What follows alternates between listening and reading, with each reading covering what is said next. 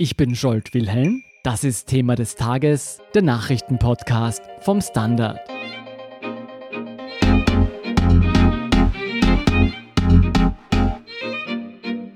Der Ausbruch des Coronavirus droht die größte Wirtschaftsmacht der Welt, die USA, in ihren Grundfesten zu erschüttern.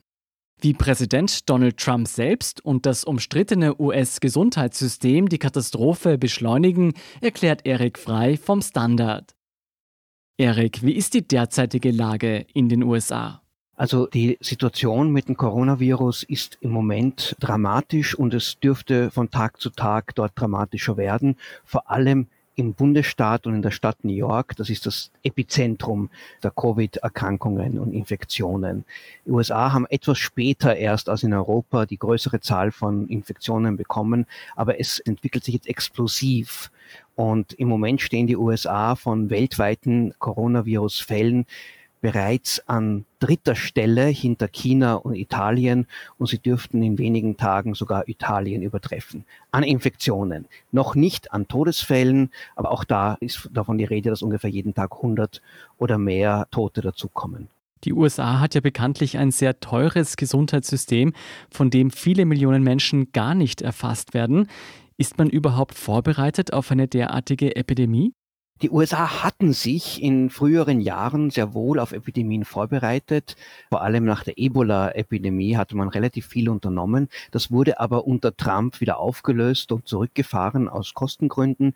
Und die USA haben jetzt mehrere Probleme. Erstens das im Gesundheitssystem. Es ist nicht jeder Amerikaner versichert und viele, die nicht versichert sind, wenn sie eine Krankheitssymptome spüren, gehen dann nicht zum Arzt, lassen sich nicht untersuchen, lassen sich auch nicht testen. Und dazu kommt, dass gerade, sagen wir, in den großen Städten die Kapazität an Spitalsbetten, an Notfallsbetten viel zu gering ist. Vor allem in New York befürchtet man da schon innerhalb weniger Tage ein Horrorszenario. Und außerdem fehlt es an Testkits, es fehlt an Masken, es fehlt an Schutzkleidung. Und hier wurden einfach in den letzten Wochen sehr, sehr viel verabsäumt. Ich nehme an, man hat auch über gewisse Mängel Bescheid gewusst. Warum haben denn die USA erst relativ spät auf das Coronavirus reagiert? Das liegt vor allem an einer Person, Präsident Donald Trump, der das von Anfang an nicht wahrhaben wollte, weil er einfach gefunden hat, sowas kann uns Amerikaner nicht stören. Er hat es kleingeredet, er hat es als Betrug der Demokraten gesehen, die ihn damit irgendwie schwächen und stürzen wollen. Und die ganze rechte Medien haben das auch dann weiterhin genauso verbreitet. Und in dieser Zeit ist im Verwaltungsapparat vieles nicht geschehen, was notwendig gewesen wäre. Und so wurden ungefähr mindestens vier vier oder fünf Wochen versäumt und vergeudet, in der sich das Virus viel schneller ausbreiten konnte, als es sonst so gewesen wäre. Und jetzt zahlt das Land den Preis. Du hast schon gesagt, zuerst hat er versucht, das Virus klein zu reden. Jetzt sieht er sich selbst als Kriegspräsidenten. Wie ist denn Donald Trumps Verhalten zu erklären? Naja, es war vor allem ein Ereignis, das ihn endlich äh, bewusst gemacht hat, dass die Krise echt ist, nämlich das war der Zusammenbruch und der massive Kursverlust an den Börsen. Mhm. Trump sieht ja immer die Börsen als so ungefähr der wichtigste Messgrad seines Erfolgs. Und als die dann schon vor mehr als einer Woche in Panik gerieten, da hat er gewusst, jetzt muss er was tun. Also hat er sich hingestellt, hat sich martialisch gegeben, hat gesagt, ich werde das bekämpfen. Er redet dabei ziemlich viel auch Unsinn, Sachen, die einfach falsch sind sind und spricht auch jetzt davon, dass wir in einem Kampf sind. Diesen Kampf werden wir gewinnen. Aber wie man diesen Kampf tatsächlich nüchtern, vernünftig führen kann, das weiß Trump nicht oder das fällt ihm sehr, sehr schwer. Einige US-Kommentatoren meinten ja wörtlich, aufgrund Trumps vieler Falschaussagen und Falschmeldungen, dass man einfach nicht auf ihn hören sollte, vor allem weil diese Falschmeldungen in dieser Krise noch viel schwerer wiegen als sonst. Sind die USA aktuell führungslos? Zumindest ist die Führung eine gespaltene und verwirrte. Wenn Trump öffentlich auftritt, umgibt er sich immer auch mit Experten. Vor allem der führende Virologe des Landes, Dr. Fauci, ist meist an seiner Seite. Und die reden Klartext und die sprechen die Dinge aus und dann spricht Trump und redet es dann wieder klein oder gibt Hoffnung auf irgendwelche Therapien, die in Wirklichkeit noch weit, weit weg sind von jeder Verwirklichung. Und je nachdem, wenn man nur den Experten zuhört und wenn der Apparat sich an den hält, dann gibt es eine Art von Führung. Aber wenn der Präsident selbst das immer konterkariert, dann wird es sehr schwer. Trump erwog jetzt erst kürzlich, die bisherigen Maßnahmen wieder zu lockern. Auf der anderen Seite, einige Bundesstaaten nehmen das Coronavirus weit ernster als der Präsident. Die Situation ist auf jeden Fall zerklüftet, wie du es gesagt hast. Wie bekämpfen denn die USA jetzt das Virus? Die USA ist ein sehr föderalistischer Staat. Es gibt die 50 Bundesstaaten, also auch die Gemeinden haben relativ viel Kompetenzen und es ist wirklich vom Bundesstaat zu Bundesstaat verschieden. Das Zentrum des Ausbruchs ist im Staat New York. Dort ist Andrew Cuomo, der Gouverneur, und der führt tatsächlich. Und der ist eigentlich die entscheidende Figur jetzt, die ein bisschen Richtung und Führung gibt. Auch in Kalifornien ist der Gouverneur an vorderster Front. Aber es ist schwierig, wenn der Bundesstaat mit all seinen Mitteln nicht unbedingt dahinter steht und die Gouverneure nicht unterstützt. Und auch wenn unterschiedliche Botschaften einerseits von den Gouverneuren kommen oder vom Präsidenten. Also es gibt einen Kampf gegen das Virus. Das sieht man auch daran, dass jetzt eigentlich in einem weiten Teil des Landes das öffentliche Leben lahmgelegt wurde. Aber es ist alles nicht wirklich zielgerichtet und dabei geht sehr, sehr viel Zeit, aber auch ganz viele entscheidenden Chancen im Kampf gegen Coronavirus verloren. Die New York Times sprach in einem heute veröffentlichten Podcast davon, dass die USA derzeit den Kampf gegen das Virus zu verlieren scheint. Sind die Bundesstaaten auf sich allein gestellt oder gibt es so etwas wie eine landesweite Krisenintervention? Es gibt eine Krisenintervention, die vom Weißen Haus, von der Bundesregierung ausgesteuert wird, aber sie ist auch nicht unbedingt immer zielgerichtet, sie hat zu wenig Ressourcen und es fehlt auch eine grundlegende überlegte Strategie. Vor wenigen Tagen gab es einen Hilferuf der Gouverneure an das Weiße Haus, an, an die Regierung in Washington und Trumps Reaktion war, bitte löst das Problem selbst, ihr müsst nicht immer uns um Hilfe rufen und das wurde auch als massiver Rückschlag im Aufbau eines bundesweiten gemeinsamen Auftretens empfunden. Die USA ist ja nicht nur die größte Wirtschaftsmacht der Welt, sondern auch die größte Militärmacht. Helfen Ihnen diese Ressourcen jetzt in dieser Krise? Ich glaube, die militärischen Ressourcen könnten ihnen helfen, wenn sie vernünftig eingesetzt werden. Trump hat vor wenigen Tagen auch auf Empfehlung seiner Berater das sogenannte Kriegsgesetz in Kraft gesetzt, das ihm erlauben würde, Unternehmen anzuordnen, ihr müsst jetzt die richtige Schutzkleidung und das Material herstellen, das wir brauchen. Aber er nutzt es bisher nicht, weil er sagt, ich will den Konzernen und Unternehmen nicht reinreden, was sie tun. Das spricht gegen die freie Marktwirtschaft.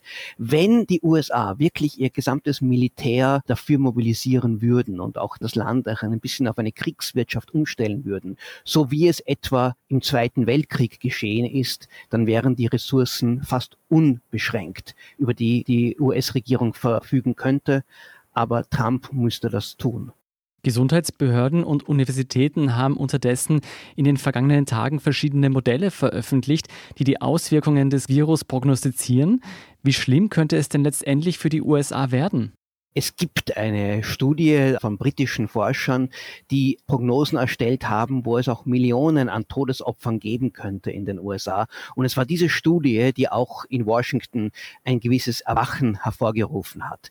Die Zahlen schlimmstenfalls sind dramatisch, sind gewaltig und das Land ist einfach auf so einen großen Ansturm auf die Spitäler, auf die Notfallbetten einfach nicht vorbereitet. Aber die Bandbreite dessen, was passieren könnte, ist in in den USA genauso groß wie auch in Europa und anderswo. Also man weiß es nicht genau. Könnte es die USA trotzdem vielleicht härter treffen als andere westliche Länder?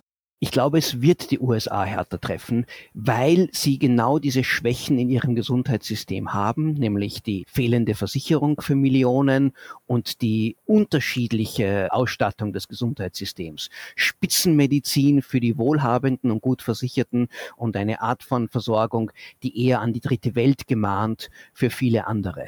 Und dazu kommt, die USA sind ein sehr individualistisches Land. Die Menschen sind nicht immer so diszipliniert und es gibt noch immer eine starke Strömung am rechten Rand von Evangelikalen, von Rechten, die das Ganze nicht wirklich glauben, dass es alles wahr ist, dass es wirklich eine Bedrohung ist und die auch deshalb hier bei der Frage der sozialen Distanz nicht ausreichend mitmachen. Und all das zusammen ist ein sehr, sehr gefährliches Bräu.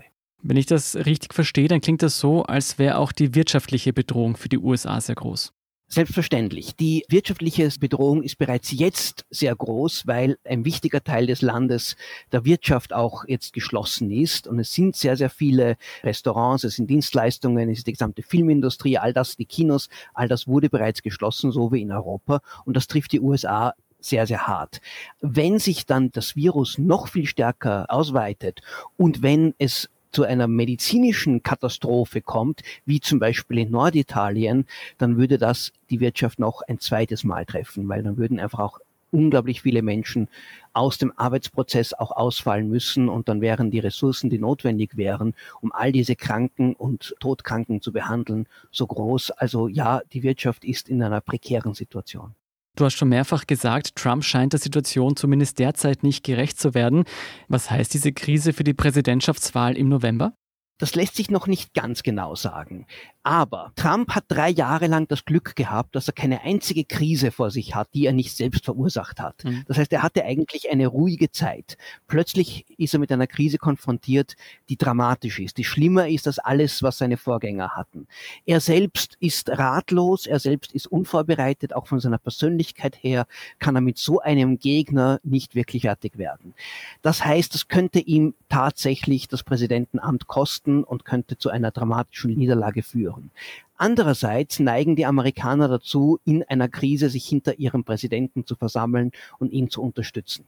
Das heißt, es ist beides möglich, eine Stärkung seiner Position, ein Wachstum an Popularität, vor allem wenn es doch irgendwie gelingt, die Ausbreitung des Virus einzubremsen oder aber im Lauf der nächsten Monate einen Kollaps und eine voraussichtliche, sogar massive Niederlage für Trump im November.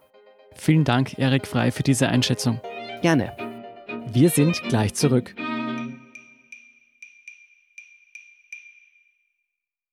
Guten Tag, mein Name ist Oskar Bronner. Was man täglich macht, macht man irgendwann automatisch. Es wird zu einer Haltung.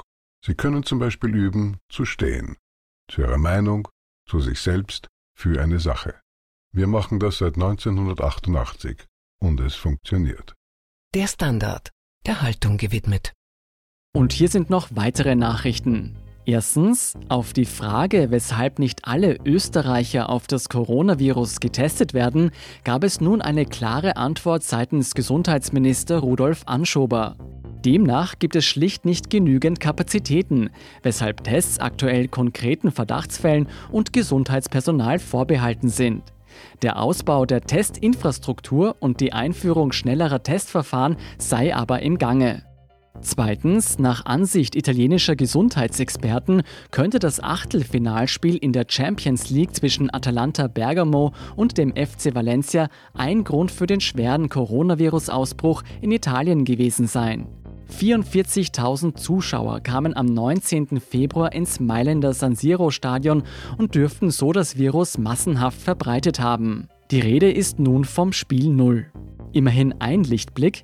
Zwei Wochen nach Verhängung strenger Quarantänemaßnahmen in Italien beginnt sich die Zahl der Todesfälle zu reduzieren.